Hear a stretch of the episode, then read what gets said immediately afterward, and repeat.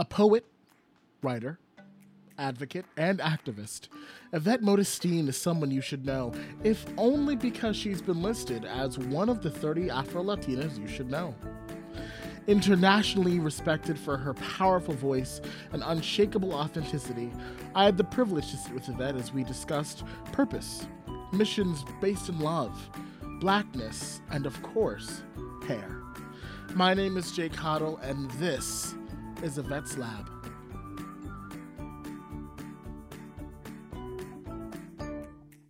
Hello, everyone, and welcome to another episode of Dexter's Lab. I am here with Yvette Modestin for Yvette's Lab, and I am so, so, so, so, so, so, so, so, so, so, so, so, so excited for this conversation. Um, Yvette, I don't know if you know this, you're one of my favorite grantees. Um, oh, thank you. And I'm really excited for folks to hear today's conversation. So, first and foremost, in whatever way makes most sense to you, tell me about yourself. Mm, tell me about myself. That could go in so many different directions, but Sure as, as it relates to this project and the idea of this project, Mhm. myself is this Black immigrant Panamanian woman who in the journey of grounding herself in her blackness, Hmm. in the love of her blackness, the love of her skin, the love of her history, came with the love of her hair. Hmm. And my relationship with my hair has always been a loving relationship because the relationship with my blackness Mhm. and my identity as a Black Panamanian woman has been a place of love. Hmm. And what shook that up was in the journey of an as an activist, Mhm. raising the voices of Black, Latina, Afro Latina, people of African descent from Latin America and the Caribbean, Mhm. Found that the denial, the Mm. internal racism Mhm. went to the hair. Mhm. And in you know founding my organization Encuentro Diaspora Afro and doing trainings and a simple question of walk across the room if you love your hair Hmm. and no one moving Hmm. And then having to walk over and say well why didn't you move Hmm. because we would give the person the option stay if it's no, go to the middle if it's maybe, and walk Hmm. across if it's yes. Mhm. And the hair piece became these very tear jerking, Mhm. emotional moments of people not moving because their stories with their hair was very negative. It was Mhm. My mom processed my hair early because she couldn't handle it. Right. um, I don't feel comfortable when it's curly and nappy. I feel better when it's blown out and straight. Hmm. Men saying, you know, my I would go to the barber to keep it as low as possible so my curls and my kinks wouldn't show. Mhm. And I was like, oh my gosh, this the denial, the racism, Mhm. the colonialism that exists in the world and in this country specific where i'm doing this work um, hair is an extension um, of the issue Hmm. and my self-determination to be in my full blackness Mhm. um, came with bringing the hair issue to the forefront. Beautiful. Um, I'm, I'm taking notes, and there are already so many gems here. and your work, it's so interesting because I think sometimes we like to delineate between like the creative and the artistic practice and the professional quote professional or like nine to five but i feel like you more than a lot of artists um, even that we've spoken to on this podcast your the work that could be considered separate really feels similar to me and so much of your work is about activism, is about communities, is about empowerment. So, do you feel a separation, or do you feel like it's all connected? Not at all. And most important, it's about love. Mm-hmm. Mm-hmm. It's about loving who we are as a people, as a Black people, as a people of African descent. Mm-hmm. Um, and I'm wherever there is a space to say I'm black and I'm proud, I'm in it. I'm in it. Mm-hmm. I'm coming at you in Spanish, mm-hmm. English, mm-hmm. with my little bit of French. Mm. Um, and there's no separation. So my work as a community organizer with Codman Square in DC is to create a space for the community to speak their truth mm-hmm. and build our base. Mm-hmm. And Encuentro Diaspora Afro is about creating a space for us to stand in our complete self and unmasking. Mm. You know, um, all of you know, and and and showing up as all of who we are. Mm-hmm. And yes, Latin America is about the mixture of indigenous and European and African, which I also have, mm-hmm. but our blackness has been defining our experience mm. um, and placing that at the center. Mm-hmm. Um, and my, you know, I, when I was just recently home uh, for my father's send off, um, may he rest in light and peace, Felix Modestin, who recently transitioned. I, you know, one of my favorite things to do is to sit in my room and pull out my old journals Mm. and and stuff. And I've been writing about this, you Mhm. know, so my creativity also comes from a place of love and Mm. self-determination and Mhm. expression. Um, so, and I learned early on that in this conversation, some people can hear it through a training. Mhm. Some people can Mhm. hear it through a Mhm. song. Mhm. Uh, some people can hear it through uh, um, a march or Mhm. recognize it through a march. But and some people can hear it through a poem, Mhm. and some people can hear it through a song. Um, so it wasn't. It's not a separate thing. Is where do we need to come in, and in what style do we need to come in to have the same conversation? Because I don't feel that the Hair Story Project Mm. is any different than what Encuentro Diaspora Afro does or what Mm. my role in the my as a community organizer at Codman Square in DC does Mhm. and what my role in my international work as the diaspora coordinator of the Red de Mujeres Afro. It's a continuum. Mhm. It's just every space come at comes at it in a different way, a different perspective, right? different perspective. Yeah. So, and this is going to be presumptuous of me, so you can tell me if this is not true. But I mean, so my work at Dunamis is a lot of working with these folks who are emergent um, in their careers, and so much of that um, is really helping them find who they are, what they want to be, what their purpose is. You seem like somebody who is functioning very deeply and completely in your mission and your purpose. One, would you agree? And two, what does that feel like to feel like you are on this earth doing what you were put on this earth to do? That makes me tear up. It wasn't my plan. Mm. Um, they handed it to me and I took it. Mm. Um, and I'm an extension of those whose shoulders I stand on. Mhm. Um, and I am here to continue to raise that voice. Um,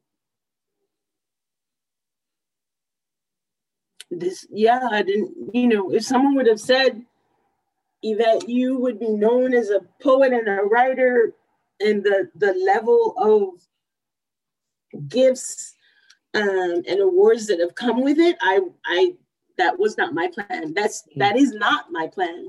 Mm.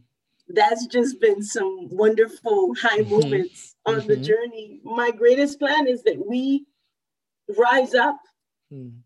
um, in love with who we are as a people and and humanize Mm. ourselves because we are so dehumanized. Mm.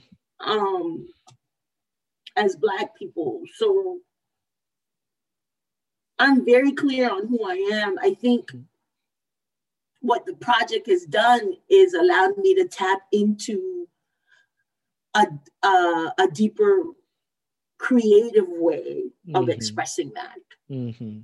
Mm-hmm. Um, and my poetry, who I that I kept very private, um, in many ways, mm-hmm. um, I'm making public. Hmm.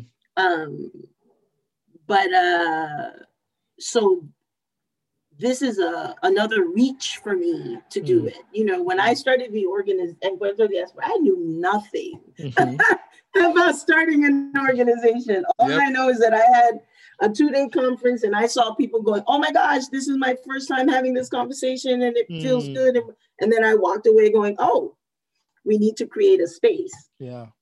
Um, I knew nothing, you know, I know nothing about putting on a production, uh, you know.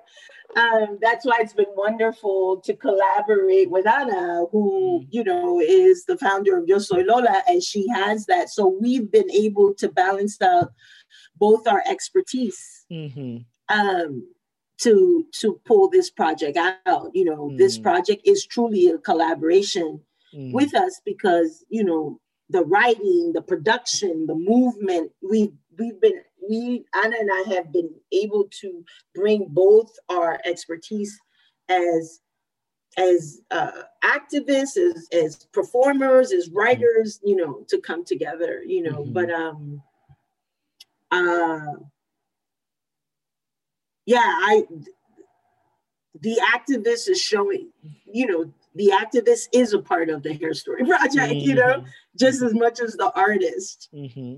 You know, when I think of one of my inspirations to this or this the project idea came originally two years ago when I did a small uh, curated piece called La Corona, Messages from Our Hair for uh, Yo Soy Lola Dura production. And that was inspired by talking to a dear friend about hair and the hair stories and in my early stages of my locks and him introducing me to the book cornrows mm. by camille yarbrough and going that's it mm. and you know using that book as an inspiration, as a launch mm-hmm. to engage in the conversation. Um, and then re- once again, realizing, oh my gosh, you know, inviting other women to share their stories and going, and then in that piece, we had left two chairs open um, for folks that were attending mm. that night to come to the front and share the stories. And we literally had to like pick because mm everybody was raising their mm hand like I have a story. Mm-hmm. Um, and then, you know, Ana and I going, oh, you know, when the live arts piece came up, she was like, maybe this is an opportunity for us to expand. Mm.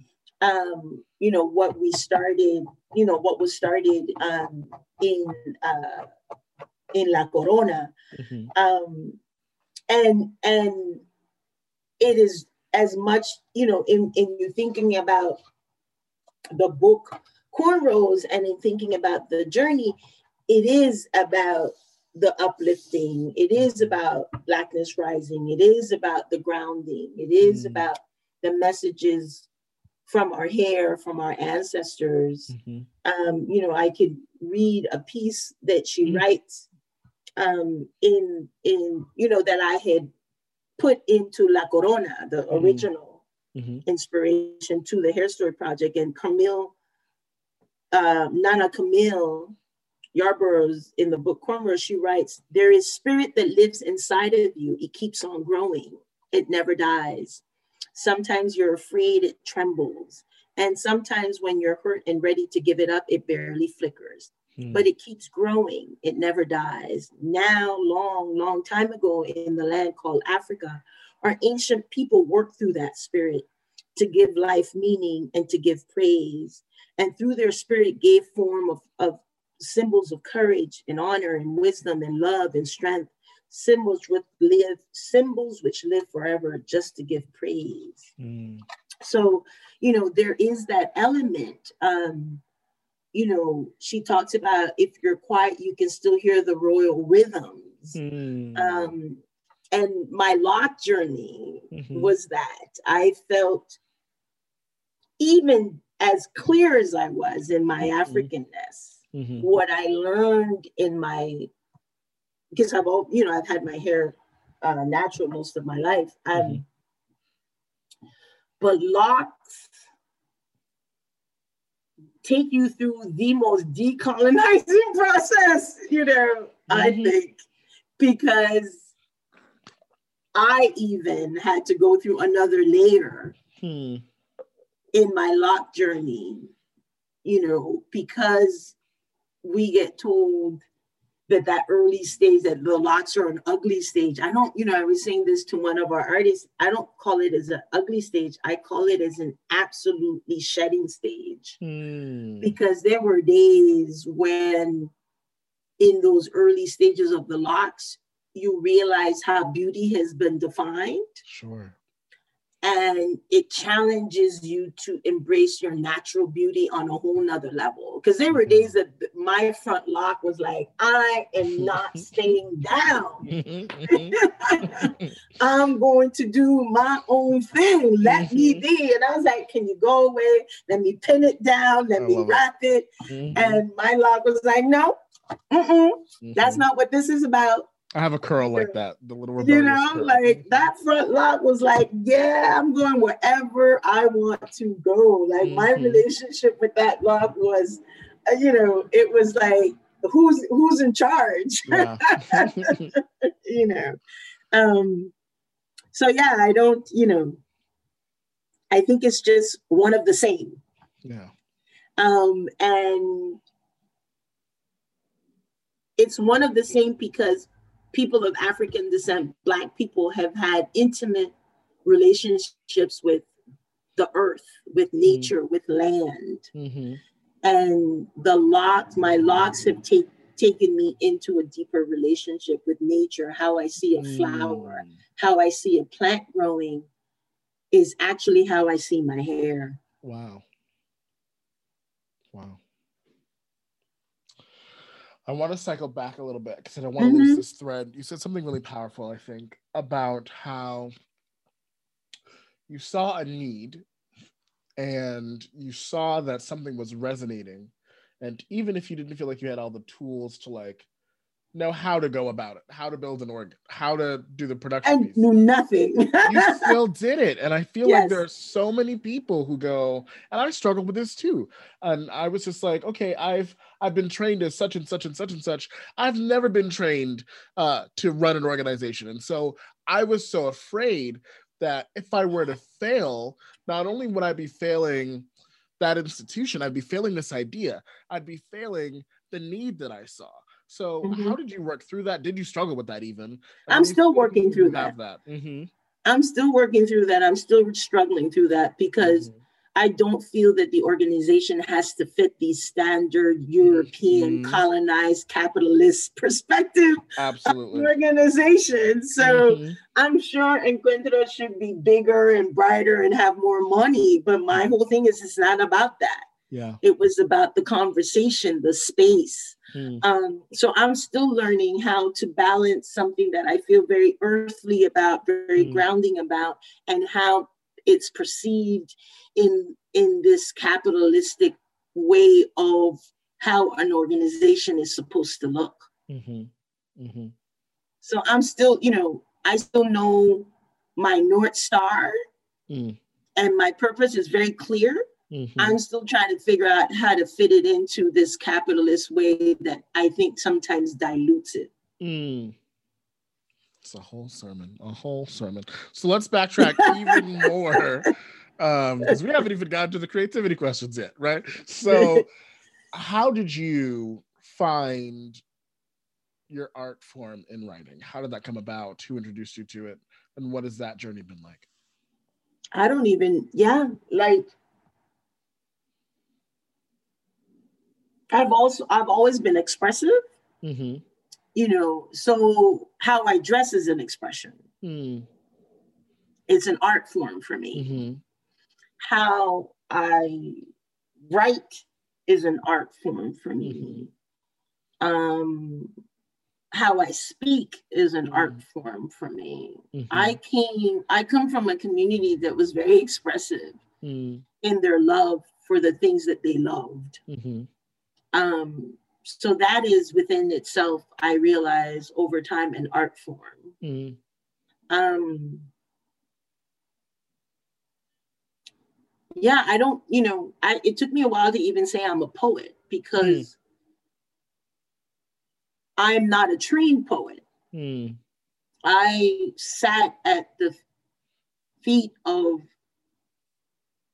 poets like Askia Touré, Askia yeah, Touré, um, who is one of the founders of the Black Arts Movement, who's a mm. Baba and a mentor. Mm. I shared space with Sonia Sanchez.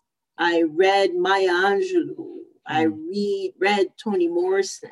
Mm. My first, my English teacher um, in my integrated Jim Crow community, white predominantly, you know, school in Panama mm-hmm. introduced me to Alice Walker, mm. um, Mrs. Beverly Hoffman. Um, so I'm still learning. I'm not a. I'm still. I'm still learning to be a poet. I'm still learning to be an artist. I'm not mm. sure if I've landed where I can say I'm a real poet, you know. Mm. Um, you know, when I think about the project and how um, part of my inspirations is the MCs, the mm-hmm. rappers mm-hmm. Mm-hmm. that I've come across, um, both from afar mm-hmm. as a young girl, you know, in Panama, listening to, you know, Rappers Delight cool okay. mm-hmm. You know, I'm aging myself. um, LL Cool J, mm-hmm. Nas, mm-hmm. Jay Z, like mm-hmm. literally, like you know, my ultimate Queen Latifah, like mm. that spoke to me. Mm-hmm. Um, and wanting to connect to that kind of expression in some shape or form. Yeah. Push to start writing poetry. Um, and I think the project has allowed me to come a little closer to my closet MC. Uh-huh, uh-huh. You've been very excited about that. So yes, yes, yes. So I, you know, I don't know if I've done it justice, but you know, I'm not looking for perfection either. Sure, you know, sure. I think everybody expresses themselves in different ways, and mm-hmm. I, you know, Daddy always said, as long as you're speaking your truth, there's nothing to fear about. So my poetry mm. is my truth, my expression mm. is my truth. Mm-hmm. So it may land on folks in one way and it may land on, you know, it may not, it may not land on folks at all. Mm. Mm. But I'm not worried about that, but it did land well on me. and that's what's most important, I find. Mm-hmm. Um, so yes, let's talk about the Hair Story project. So that's your lab funded project. What is that? Uh, how is it coming together? What should people be excited for? I mean, the Hair Story project was an idea, a collaboration with Ana Masacote and myself. And it, it's a space to have Black and Latinx artists to tell their stories mm-hmm. because our hair has been policed, mm-hmm.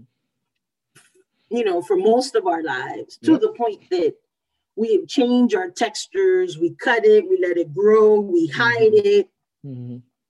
because society has told us that this is not beautiful, mm. this is not professional. Mm-hmm. Um, and that's what the hair story is. We it, it it's a space for us to say we are these are the messages from our ancestors. You've disrupted that message, and we're reconnecting to that message, and mm-hmm. we're saying we're here. Mm-hmm. Um, so that is the core of the hair story project. Hmm. Um, and it, it's it's just a, an extension of also saying hair is political. Mm-hmm. You know, because mm-hmm. when you think about the Crown Act, yep.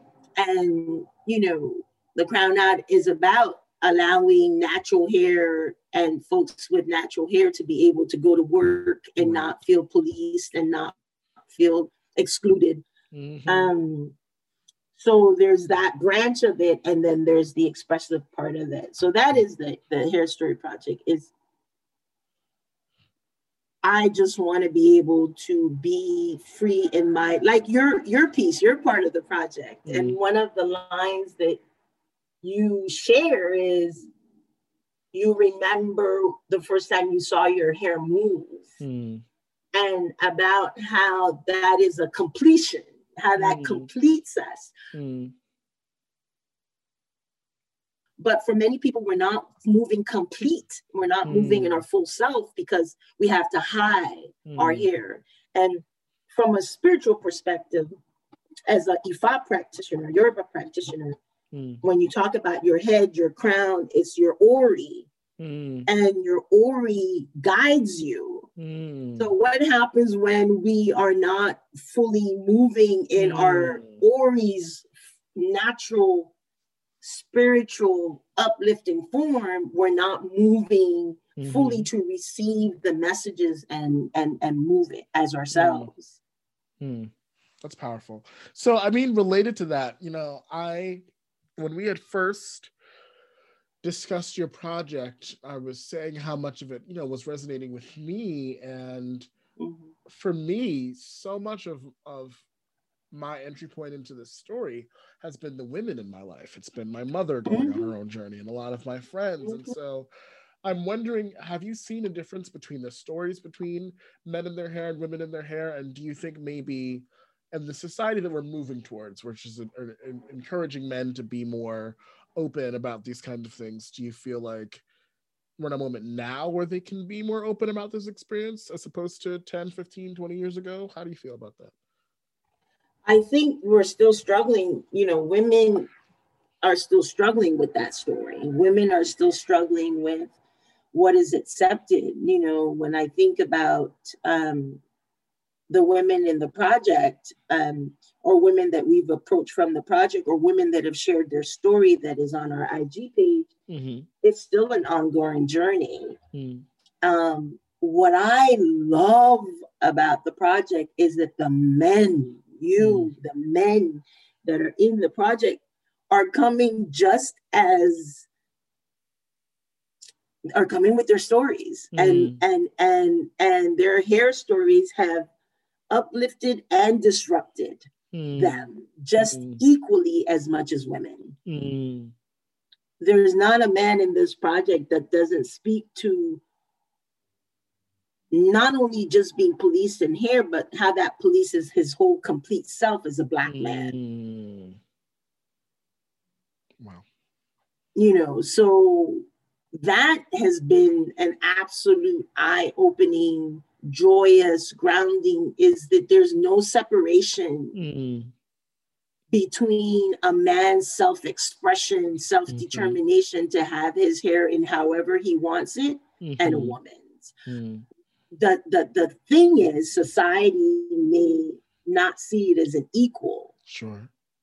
But what I see and what I hope people will see is that it is an equal. Um, men have lost jobs, mm. have been stopped by police. Mm-hmm. Um,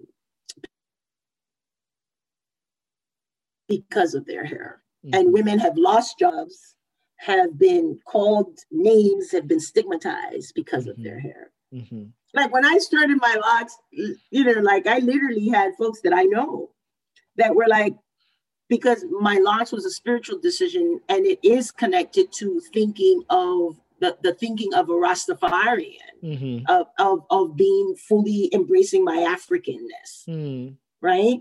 Um, so people's association and stigmas about Rasta mm. is very negative. So mm. I people be like, "Are you gonna wash it?" I'm like, "What?" Like their idea is that Rastas don't wash their hair, and it's okay. like, "Or are you gonna be smoking weed all the time?" I'm like, "What?" They're mm. being a Rastafari is more than that. And you know, mm-hmm. like now, even in my law journey, becoming the ambassador for the Rastafari Alliance of Panama mm. um, is so affirming to me. Mm. You know, be- and it wasn't. I could be that with or without my locks. Mm-hmm. You know, I just happen to have my locks, yeah. but with or without my locks, I am very clear in my African identity. Mm-hmm. mm-hmm. Beautiful. So, in the last like 10 minutes we have now, mm-hmm. we're going to do this deep dive into creativity. So, what does creativity mean to you?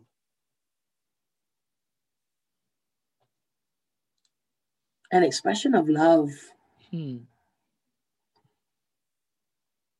Which has been tough to do when you're pulling a production together and there's all this work yeah. to be done. Yeah. So I've been in fights with myself mm. because my creative light sits very deeply in as a point of entry is love.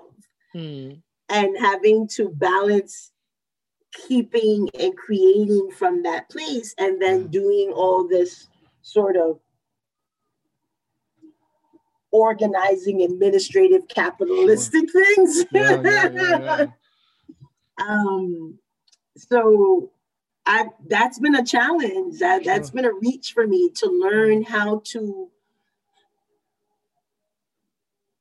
you know, be in production, mm-hmm. pulling production together while being creative mm-hmm. because I, you know, I don't fight in my creative space. Yeah. I fight in all my other spaces. Yeah. I'm in a constant fight mode as an advocate and an activist, as a presenter. Mm-hmm. And then when my writing, I'm not fighting because I'm just writing what I want to write mm-hmm. and saying what I want to say. Mm-hmm. So it's been a challenge to find the balance to do that creative piece yeah. and then having to do all the stuff that's needed for the creative piece to happen. Sure. And not to mention feeling like you're all doing that in one physical space, not even exactly. having space to um, put one part of it over there, another part of it over here. And then mm-hmm. also, I wonder for you if this isolation, even from people and their energies, have affected that as well. Absolutely. Mm. Absolutely my my the inspiration to the story and the space comes from the people in my life mm. the men and women the men in my life my father mm-hmm. the men um, just as much as the women and mm-hmm. um, you know like even i like i i i'm now pulling together the narration part of it mm-hmm and I was struggling to even write it. But now that we have filmed most of the acts, mm. while watching the filming, the mm-hmm. words started to come to me because mm-hmm. I was seeing people. I saw it. Mm-hmm. One of the things about being able to even write my piece was that I wasn't seeing it because mm. we were so in this administrative, mm-hmm. you know, needing to do these, you know, business things that mm-hmm my creative light can come out in mm, that. Mm, mm. Um, and it, it, it finally came out by me removing, like picking a day where I wasn't doing anything administrative about the project mm-hmm. to then write. Mm. And I feel like that's what's happening now for the narration is that now that we've filmed most of the production and and seeing the seeing it mm-hmm. now I mm-hmm. can use that energy to write. Mm-hmm. So you're talking a little bit about how the the admin production piece kind of infringes on the creative piece of your work and how difficult mm-hmm. that can be. What about the opposite? Do you find that your creativity and that place of love, um, how does that take shape in the other aspects of your work? It's it's it is it is how I show up in my work. Hmm. Um, so when that is not received, um, it becomes a struggle for me. Hmm. a real struggle for me. mm. And do you find in those different spaces that there are kind of different expectations about what to receive? And so with artists, there is this kind of like, yeah, we're vibing and we're feeling, although it's always perfect, but then in these other spaces, because part of why you and I bonded was because um, there was overlap in our non artistic work mm-hmm. around this and i found that yeah as the lone artist in the room sometimes i'm just like trying to do a thing that's not received well or is confusing and it, it, it like puts me off and confuses me mm-hmm. so how how has that been that's been a struggle because you the the yeah my my poetry comes from this very relaxed mm. grounding suave mm-hmm. um, non-confrontational how I write it may become that mm-hmm. but how i go into it sure is very soft mm-hmm. and very easy mm-hmm. and then what happens when the pen meets the paper. Like one of my mm. pieces for the project is called Holding White Supremacy Responsible. Is mm. is a whole nother, you know, what mm-hmm. shows up is a whole nother thing. Mm-hmm. Um, versus um, you know, the administrative, the the the you know the the business part of this is very boom boom boom you know mm-hmm. very specific mm. um very standard mm-hmm. um, and very the norm. Right. And I'm not the norm. Amen. So when I have to be so norm and so standard, yeah, mm-hmm. I have to mm-hmm. I have to check. Mm-hmm. I have to switch. Mm-hmm. I have to put on another mask. Hmm.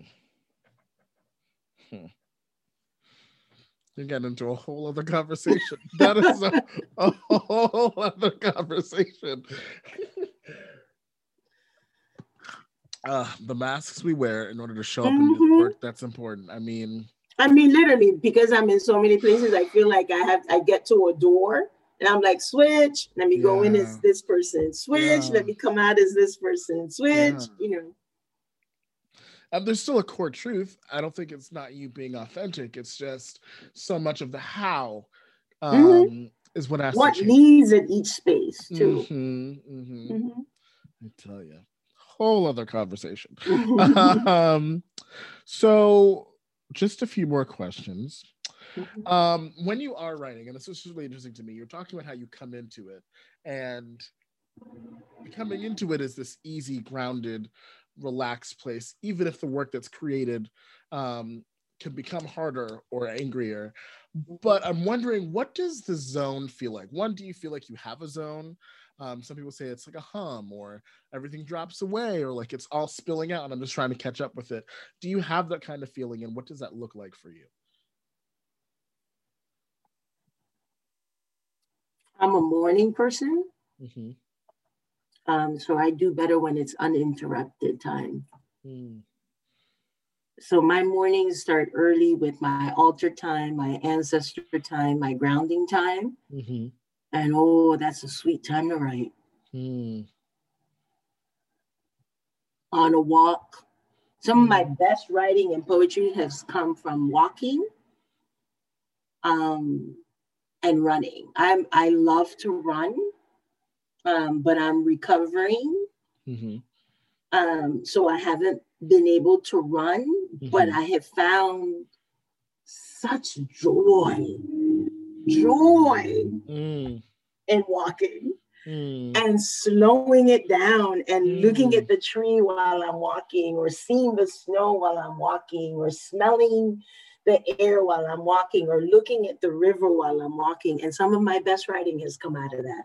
So is it that like you're entering this kind of zen state when that happens, and when you come mm-hmm. back, you all write it down, or are you literally? Oh no, I'm writing while and, I'm moving. I'm writing as okay. I literally have gone to a place where I'm figured out that I can record what I'm thinking when I'm walking on my phone. Mm. Or I will stop and write that sentence that mm. comes to me. Mm. And if it's coming to me two and three times, then Mhm. that says Yvette, write it down. Mm-hmm. Mm-hmm. Write it down. Powerful. Um, and also from conversations, I have some beautiful people in my circle Mm. that a conversation with them can take me to a place where I will write like nobody's business. Wow. A song takes me to a good place. Oh yeah. You know, I mean, one of my um, one of my opening poems um, for the, the my part of the the project, my Mhm. piece of the project Mhm. is called Black Spirit. Mm-hmm. and my closing line is black spirit is, is love reminding me i am never alone Mm. so i learned to slow things down and pause to listen to the whispers and that may come with a song a walk a run time with those i love and care for very deeply Mm-hmm. um, and then take it from there. You know, and I also, you know, I paint. I'm not a Mm. painter, Mm-hmm. but my artistic energy also has led me. You know, I was a communication arts minor in undergrad. You Mm. know, um, so you know, one of the pieces that inspired when at the beginning of the year and thinking about the hair story project and where I am in my life, I painted a piece Mm. um, that has now felt like this was me painting the hair story project. So it sounds like you are a painter. No, because I don't think you know, like it's not something I would show to too many people publicly. But Listen, did you not? it's You told me right here during this conversation that it is all about telling the truth to yourself. So it sounds to me yes. you're a painter. So yeah, so you know, another way of expressing. I may have an idea and paint it, Mhm. and that that brings words. Hmm. That's interesting. Using another medium to get Mhm, to get to the word. Yeah, that's Yeah. that's that's super interesting. So, last question. This is called Dexter's Lab. Today's uh, episode is Yvette's Lab. Mhm. And so, if you had a laboratory where you could do your most creative work and you had unlimited money, you could bend the rules and the laws of physics, um, what would your lab look like? For starters, I would be close to water. Mm, I wouldn't be in a closed space. I would Yeah. be close to water as a child of the ocean and the river. mm, Um, sun, a pen and a paper, I tell you. I've been and then I'll take it from there. yeah, I've been I've been struck by how like no one's been like, I want a teleporter machine and like space. It's it's usually been something natural um, for a lot of people, something that invites space for collaboration. And it just goes to show, I feel, that you know, resourcing artists isn't a crazy hard thing to do. I think a lot of us Mhm. are just asking like stability in terms of like living. And once we have that, we're good to go. And so Mhm, mhm. um thank you for today's conversation. This was so great. Um i feel like i got to learn even more about you. Um, and i just i think people are going to really enjoy this conversation. Mm, I hope so, you know, because this is, you know, we're talking about the project, but this is bigger than the project. mm-hmm mm-hmm. The project just happens to be part of the journey, 100% but the journey is bigger. yeah and wonderful to behold Yes. Yes. awesome well thank you so much again and everyone Thank you. i hope you've enjoyed this episode as much as i did Dexter's Lab is made possible by a partnership between the Boston Foundation and Dunamis. To learn more about the Boston Foundation, visit www.tbf.org. Follow on Instagram at BostonFDN and on Facebook at the Boston Foundation. You can follow Dunamis on all platforms at Dunamis Boston. That's D U N A M I S Boston, or visit us at dunamisboston.org. Until next time, and thanks for listening. Stay creative.